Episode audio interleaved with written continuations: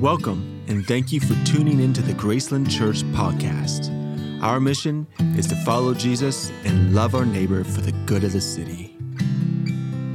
You can take your seat. Welcome to Graceland Church. In this Advent series, during this Christmas season, we've been studying the priestly blessing from the book of Numbers. This blessing is something that God commanded Moses to give to his brother Aaron to declare over the people of God every day on their journey. And it's like it tunes your heart. So James has a guitar right here, and I love playing guitar too, and I love playing piano. We have to tune this every year. And how often do you have to tune that guitar, James? Multiple times a day. Anytime you want to use a guitar, especially an electric, some acoustics will hold a little longer, but if you want to use it for something important, you need to tune it so that it is in true tune, so that it can play with other instruments, it can harmonize, it can create this beautiful orchestra of sound. That's what music is. And there's this phrase called tuning our hearts. And our hearts need to actually be reminded of the truth of God. That's what tuning our hearts is. It's not just tuning it to itself, because you can actually take a guitar. If any of you are musicians out there, you know this. Whatever your low E string is, that thickest string there, even if it's not a true E, which is what it's supposed to be in true tune, you can tune it to whatever that low E is, even if it's a little flat or a little sharp, so you can play one instrument by itself and it can sound okay. But if it tried to play with another instrument that was tuned correctly, it would sound awful. And so it just always reminds me, it's a great metaphor of we want to tune our hearts, not just to our own thinking, right? If I trusted all my own thinking about everything, I would just make so many wrong assumptions, so many mistakes. My mind goes over here, over there. My emotions swing up and down. No. I want my heart to be tuned to the truth. That's the true tune. You guys tracking with what I'm talking about? The true tune. And anytime you want to do something important in life, like using a guitar for something important, I would encourage you, take time to let your heart be tuned to the truth of God's heart. And then I would also say, really, anything we do every day is important. If we're breathing, there's importance to it. So this priestly blessing from the book of Numbers is fulfilled in Christ, and it is something that shows us God's heart for us. So if there's anything in this that doesn't seem to fit with our heart, we need to tune our heart to it so that we understand the truth. And it fits in with the Advent season beautifully, because Advent is all about remembering that the people of God awaited the arrival of the Messiah, the birth of Christ, the promised one, who would save his people, who would call them home. But it reminds us now also that we still await the second coming of Christ, the return of Christ, to enter us into a new age, to make all things new. And in the Advent season, you can see the candles over here on the piano.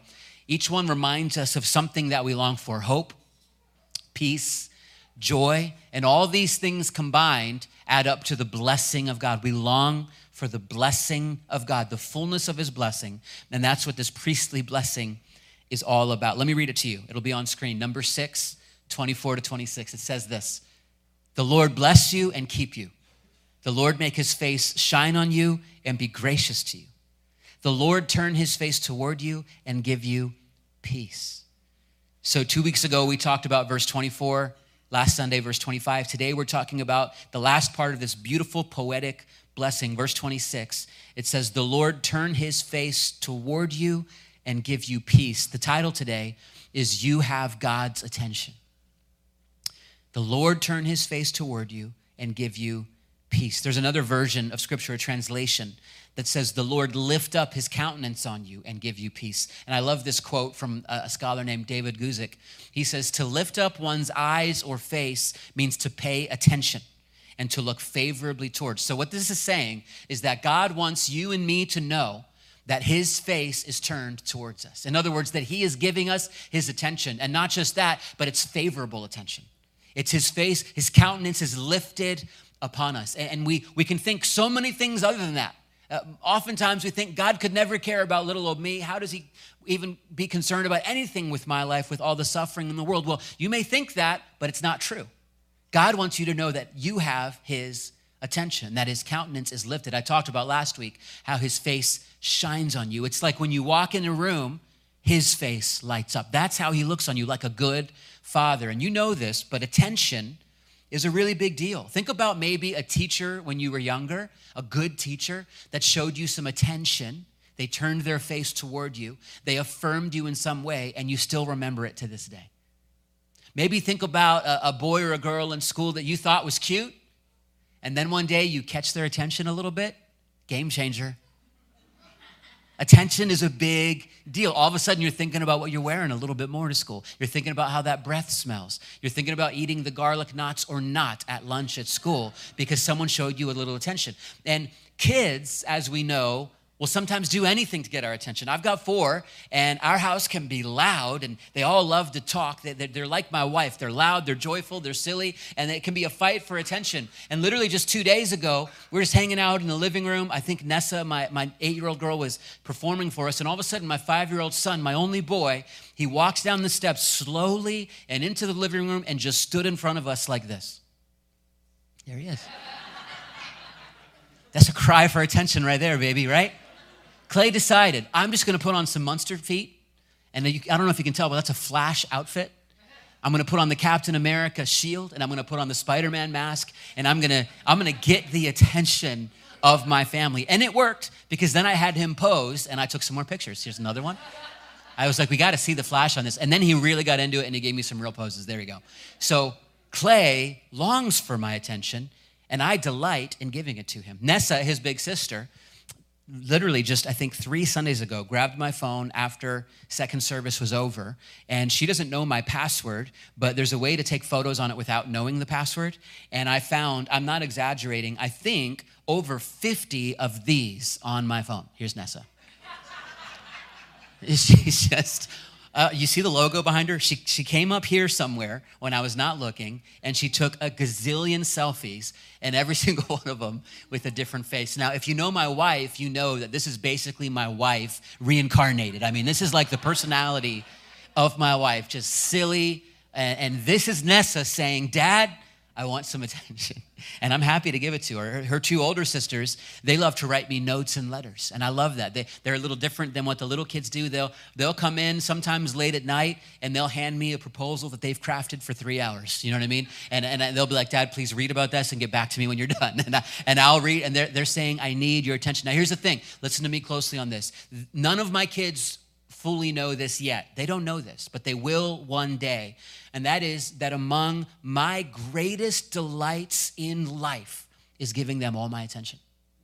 That is my delight. That is the heart of a father or of a mother. That is a parental heart.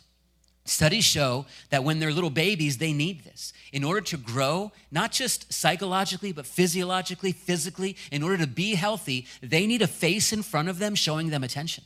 So when you're looking at your little babies or your grandkids, not sure if you're making any difference, they're paying attention to your face and their face. It's helping them develop and grow. This is because we need attention. Now, here's the amazing thing about this. You may not believe it. You may think otherwise. You may fight me to the death, but I'm telling you, God wants you to know this, that when you realize that God has turned his face towards you, everything changes, and that's number 1 in your notes. He is your heavenly Father who gives you attention. He delights in turning his face toward you. Here's the thing about that. I can't tell you how many meetings I've had with people that have no background in church or in Christianity or in thinking about God. And I love those people because I want to share the message of hope. I want to share good news that changes everything. I want to share about their purpose and their meaning in life and this gift of salvation and life and everlasting that God gives us. And usually they'll think something or say something like, how could God even know what's going on with me? Like, who cares? There's people suffering all over the world. I mean, does God even really concern himself at all with my life? And I get that thinking. I would think the exact same thing, except for the fact that God told us, and he tells us, and he says, you should be reminded every day that he turns his face toward you. Now that means that while he's over here, he's dealing with this suffering going on. He's dealing with this potential war and conflict. He's trying to help and guide people here. And of course, he's given us free will. So he doesn't turn us into robots, but he creates a plan of redemption. He calls us in to his redemptive plan of making all things new. But it's not forced for any of us because it can't be forced in order for it to be real love. But while he's out there looking at all these things and doing all these things, he's also turning his face to you. That's what he's doing. And then also we get this wrong. His face is not a face of like just ultimate disappointment. Oh, I'm looking at you, but everything about you just makes me so sad. Like, have you ever had a kid or someone in your life that was under your authority in some kind of way, divulged to you that maybe all they think about you is that you're disappointed about everything about them? Well, when you hear that, you even if you do have disappointments about what's going on in their life, you want them to know your heart that is beneath all of that, which is you are for them. You desire the best for them. And God says that his countenance is lifted as he turns his face towards you. And in the verse before this, it says his face shines on you. So I want to encourage you, regardless of what you think or feel, tune your heart to his heart. Because when we realize that his face is turned towards us and his countenance is lifted upon us, it changes everything in our life. And look at this example in Mark 5. There was a woman who had been subject to bleeding for 12 years. And it says she had suffered a great deal under the care of many doctors and had spent all she had. So she's broke, she's gone to the best doctors, and instead of getting better, she's still getting worse. She's in a hopeless situation.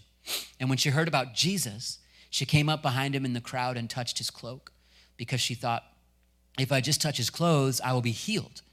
Immediately her bleeding stopped, and she felt in her body that she was freed from her suffering. At once, Jesus realized that that power had gone out from him. He turned around in the crowd and asked, "Who touched my clothes?" Now, I believe he knew. He asked that for her sake and for the crowd's sake on what he's teaching. His disciples say, you see the people crowding around you, yet you can ask, "Who touched me?" In other words, they were saying, "Don't ask me, Jesus." But Jesus kept looking around to see who had done it. Then the woman, knowing what had happened to her, came and fell at his feet, and trembling with fear, told him the whole truth. He said to her, "Daughter, your faith has healed you. Go in peace and be freed from your suffering." Even amidst the crowd and Jesus doing his work and walking around his disciples, he is aware and notices the one suffering, crying out to him, just trying to touch his cloak, and he stops the whole show, right? He turns his face toward her and says, "I see you. You're freed. Go in peace." I remember when that same little girl doing those silly faces was, I think, around 2, maybe a little under 2. We let her venture into the Chick-fil-A play place alone. With our first kid, that was a huge deal to us. We were like, "Oh man, are we really gonna let our kid go in there?" And we were like, risking her life. With Nessa, it was like, "Go ahead, you're 2, I think you're ready." And we just like sit out there and eat. It's wild in there. I don't know if you haven't raised kids recently, there's kids that are too tall running around in there, just pounding people. There's kids playing racing games. There's food flying around. Sometimes kids throw up. It's crazy in the play place. And we were like, let's let Nessa go in. And we told her big sisters to watch her. And in all seriousness, she was young enough that I knew I had to watch her the whole time. But we stayed out, and I just kept my eyes on her. And at one point, she started getting knocked over a lot. Like, she's on her butt. I could tell her she's getting scared. She's getting nervous. Her big sisters abandoned her. There's kids all around her. She doesn't know what's going on. It's loud. It's crazy in there. It's usually cold for some reason. So you're like cold and alone. And here's my little Nessa, and she's just sitting in the corner. And I could tell she was about to like break down. I was looking at her. I was about to get up and go in. But then she did something, and I'll just never forget this. She, for whatever reason, thought about looking for me and her mom. And so she picked her head up, she looked around, and she found where we were seated, and she noticed me noticing her, right? She went from feeling like she was alone, discouraged, about to just cry her life away, and then she noticed that her father was actually locked onto her, his face turned toward her, and his face shining on her. I don't remember what expression I made or what I did. I probably just tried to smile and like, "I'll get you if I need to." But she actually got all her resolve back just from locking eyes with me for like 5 seconds. And she got up and she just started playing again, and it was over. It was unbelievable. And that's how I think it is when we realize that his face is turned towards us. Like metaphorically, you might be lost in the wild of the Chick-fil-A place called life. You know what I mean? And big bullies might have knocked you over, right? And you might be like on your butt and it's hurting. And it might be your 20th time on your butt. And you're wondering, what am I doing here again? And everyone's running by you and your big siblings have abandoned you and you're just there and you're alone. And if that's you, my encouragement is rather than just like sitting and crying, lift up your eyes to where your help comes from. That's what scripture says. Lift up your eyes. And when you just turn towards him a little bit, you're going to find out he's locked on you. He's with you. His face shines on you. His countenance is lifted. And all of a sudden, you start remembering courage. You start remembering hope. You start remembering purpose and meaning in life. And it leads to number 2 in your notes, if you're taking them. God takes great care and attention about your life. All the details. Another time in Luke 12, it says, a crowd of many thousands had gathered. It's Luke 12:1. So think, you know, sports arena, think pilgrimage festival, many thousands, to the point they're trampling one another. So this is an intense environment. And then in that context, Jesus said this to his disciples, are not 5 sparrows sold for 2 pennies? In other words, they're not that valuable, yet not one of them is forgotten by God, he says. In the middle of that chaos, he's teaching his disciples about this. Indeed, the very hairs of your head are all numbered. Don't be afraid, you are worth more than many sparrows. I find that so remarkable, especially when you think of the context. Imagine being in that sort of environment. You're so crowded that you're getting trampled over. Last Christmas, my wife and I and our kids flew in to New York City on Christmas Day. We're gonna do that again this year. But if you remember last year, there were all these canceled Southwest flights. Do you remember that? It was actually on Christmas Day that culminated, and we were at the airport waiting for our flight. One by one, everything's getting canceled. We finally, miraculously, I feel like, got a flight. It was one of the few that got out. We arrived to New York City late, and it's Christmas evening, and so at night at this point, I think it was about 11:30 p.m., we're wandering around Times Square. It's 6 degrees. We've been traveling all day. We've been waiting, and we're looking for food. And the only thing open is the McDonald's in Times Square. You guys know that McDonald's? It's the only thing we could find, and that was where everyone else found too. So imagine, and you know how New York City is, it's all the nations of the earth gathered in one spot at the exact same time. We were crowded, I'm not exaggerating, we were shoulder to shoulder in that McDonald's. No one can stay outside, it's freezing. And there are so many people trying to order food, and they have like this cattle call where there's, I mean, I'm not even exaggerating, over 100 people waiting with tickets, all representing groups of people, as they had a barricade up so that people didn't charge the kitchen, and they're calling out numbers, no, like 8 employees. It was nuts. We were like, and my parents met us there they were gonna drive us into the Poconos where my parents live. And it was just absolutely crazy. And that makes me think of like this environment. Like in that moment, in that kind of environment, like yelling over each other, people falling on the ground, people hungry, people looking to get needs met. Jesus like has this little moment with his disciples and he says, hey, by the way, God, your Father knows how many hairs are on your head. He cares about you that much. Isn't that crazy? Like how beautiful is that? And he might wanna like speak that to you today. Like you just might feel lost in the noise, you know? The world is so noisy. It can feel cramped. And God might want to remind you that he knows every hair on your head in the midst of that. He sees every detail. He brings great care and attention to you. And he wants to be in relationship with you. That's the whole message. And what's amazing is when you start receiving from the Lord like that, even in the middle of a chaotic environment, life all of a sudden feels very spacious. Your heart opens. It gets bigger. Your mind expands. People errantly think that following the way of Jesus constricts your life. Like, oh, now you can't have fun. Now you can't be creative. Now you can't do this or that. It's the exact opposite. When you actually meet the living God and you hear his whispers in your soul and you learn his word, your world opens. Your eyes open. Your mind expands. You walk the path of life, the kind of path he called us to.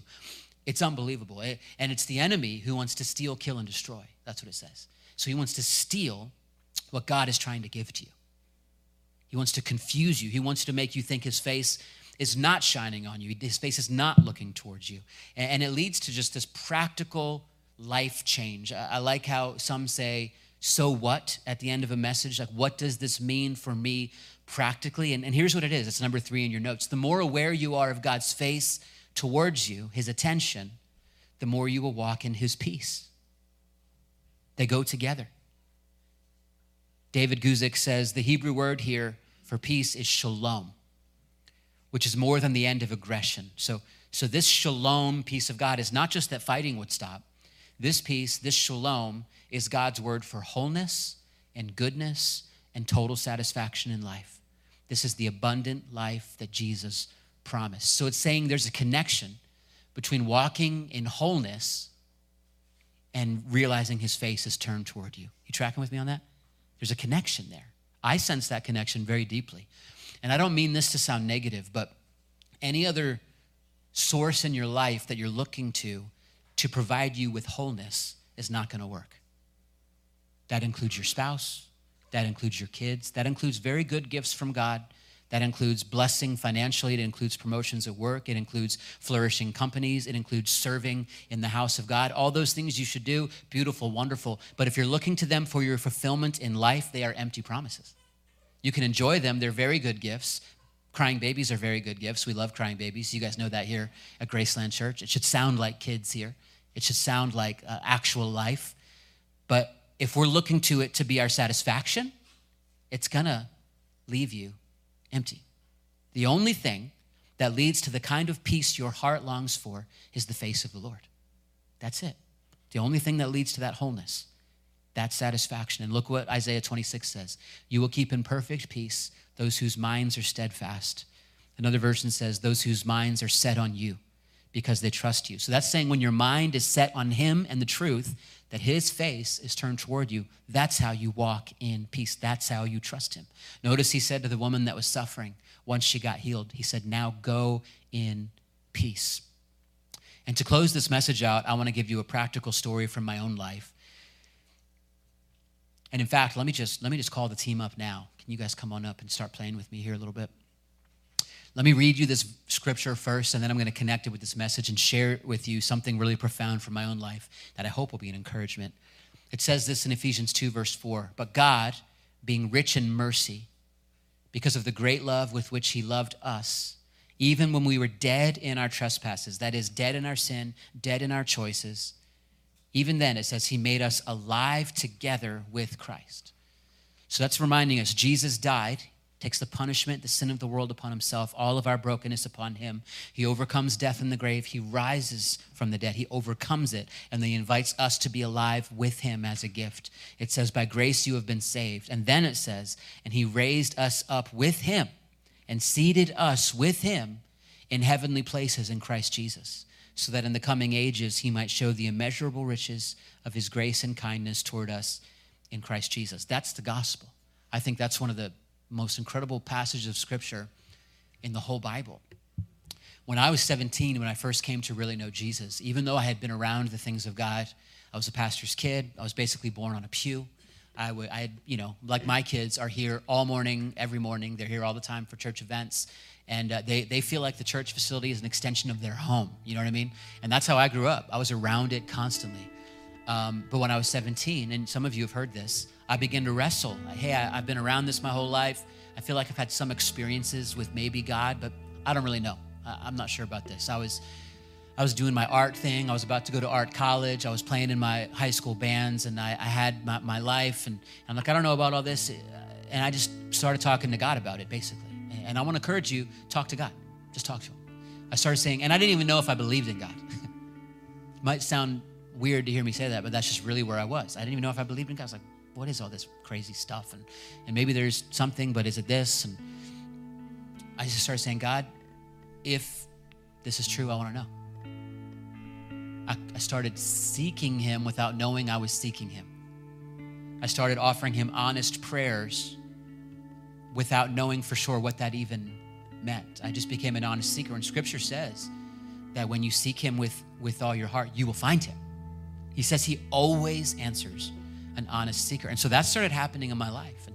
And I started having encounters with like a God who's alive. I started like meeting a person of Jesus. I started falling on my face in worship and weeping for joy before the Lord. I started running around my parents' house rejoice. I mean, it was unbelievable. God just totally transformed my life. No explanation for it except that God is real and he answers honest seekers. And he's made way for us and he wants to be in relationship with us. And I got a picture way back then that in my older adult years, God's really reminded me of. And it was of myself, like way high above the earth with the Lord. I mean, it wasn't even in a physical sense, but I knew I was with Jesus and I was in the presence of God. And it was this sense of the full fulfillment of everything life is meant to be. The little glimpses of like that sheer depth of joy that we have in life, but just that all the time with the Lord. And I'm looking down on like all of creation. And I just started to tell the Lord, I don't want to leave here. I want to stay here forever. This is where I want to be. And what I remember from this particular time was God responding to me and saying, you don't have to leave. Like this is, and then I learned about this verse years later when I was at Bible college. Look at what it says. He made us alive together with Christ and raised us up with him and seated us with him where? In heavenly places. Seated with him. So in other words, that means that if your faith is in Christ today, if you're following him, if you know him, you're not seated here in the room today. You're not going to be seated in your car on the way out. You're not going to be sitting at your office desk tomorrow. You're not going to be sitting before you finally lay down in your bed tonight. You're not going to be sitting at your kitchen table. You're not going to be sitting at some restaurant in an hour or two. It says you are seated with him in heavenly places now. And what I have found is that I just need to remind myself of where I am. When I'm reminded of where I am and who I'm with and what that means about me, and who I am, I can walk in peace. And I can walk in peace like it's a superpower. You can be going through the hardest moments. You can be having 100 decisions that you're not sure about. You could be struggling here or there. You could be dealing with absolute chaos like thousands of people around you trampling. You can walk in a peace that comes from knowing that he knows every hair on your head and he's with you and his face is towards you. And so what I want to encourage you with practically to walk in this peace as you realize his face shines on you is take everything to him to that heavenly place. Take it to him. Scripture also calls it the secret place. You could call it like a prayer closet. It can be a physical place. For me, it's not really a physical place at all. It's more this sense of I need to return to where I belong. And when I bring everything there, you know what he does? He helps me with it. All of it. Every little thing. Have you ever had those mornings where you start off and you're just like, yes, I'm alive. The Lord is with me. Here we go. I'm going to worship you all day. I'm just going to love people so well. And then before you get out the door, something ticks you off. Someone lets you down. Something's late. And you're like, well, today's off. Anybody? Anybody? Yeah. Was that today? Anybody? Is that you right now in this moment? Raise your hand. Okay. Look at me. You're in good company. That's all of us. There is no we're not talking about perfect peace here like we become perfect. We're talking about perfect peace like in our imperfection, his strength is made perfect. It's totally different. So bring all that stuff to him. Here's what you should do. Whatever it was that frustrated you and messed you up that day, take some time that day, go to him in prayer, go to the heavenly place with him. Go there and say, Lord, can you help me with this? This keeps getting me. How do I need to think about this? What do I need to do about this? What decision do I need to make? And I'm telling you, he will help you. God has spoken through his word to us, and that is in stone. He's never going to contradict his word to us. That is his voice to us. But we also walk with the Spirit, and Scripture is very clear. He will guide you. In other words, we have a God who actually speaks. What I do is every day at some point, and I'm very inconsistent about when I do it. I'm not like 4 a.m. prayer every day, like I'm so holy. And I'm just like, I'm gonna get to it at some point. I don't know when it's gonna be, but I'm gonna sit with my Lord in the heavenly place, and he's gonna tune my heart. And I'm gonna bring to him all the stuff. And here's the only trick, keep going to him. You know the ones who make it? The ones who just keep going back to him. Just keep going.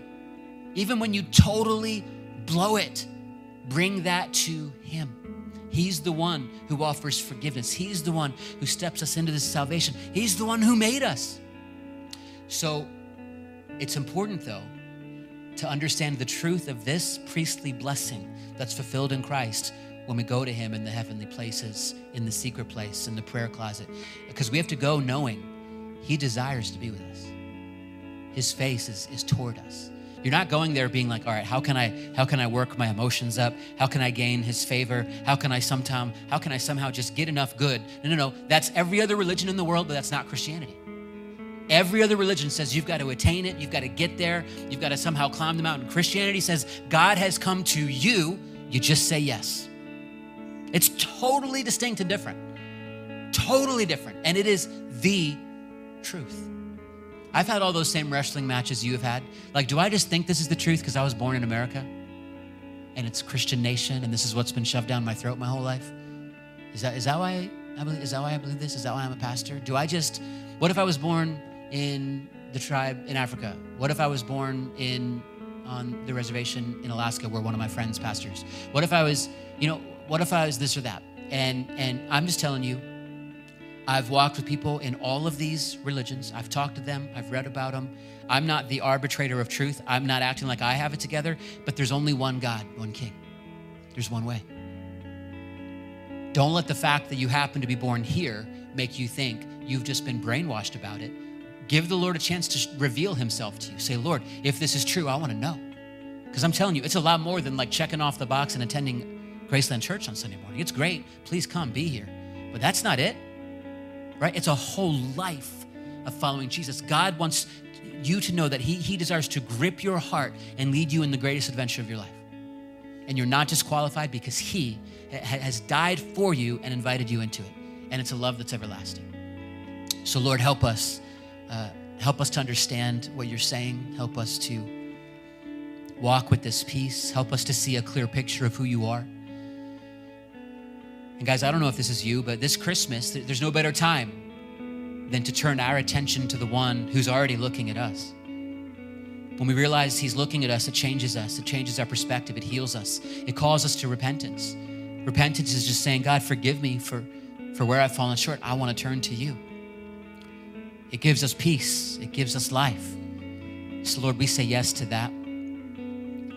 If that's you, just say yes in your heart. Just tell him. It's you and him. Just say yes. And the other amazing thing is when you say yes, you're invited into this incredible family. You're part of the family. You're in. You couldn't be more in. No one could possibly belong more than you in the family of God. There's literally a seat with your name on it. No one else can even fill that seat. It is for you because God loves you. He feels so strongly about you. It's like me, if I was missing one of my children right now, they would never be replaced, ever. They would forever have a seat at my table because I'm their dad. And your heavenly Father has a seat at his table for you with your name. No one else can fill it. And it's because he loves you. It's because he delights in you. His face is turned towards you. And I pray today that any other perception of God that you have would be erased and you would receive what he has for you, perhaps for the first time ever. Or maybe it's a return after a long time. Lord, would you do that, we pray. The Lord bless you and keep you. The Lord make his face shine on you and be gracious to you. The Lord turn his face toward you and give you peace. In Christ's name we pray, amen. Love you all very much. Great to have you here. See you on Christmas Eve.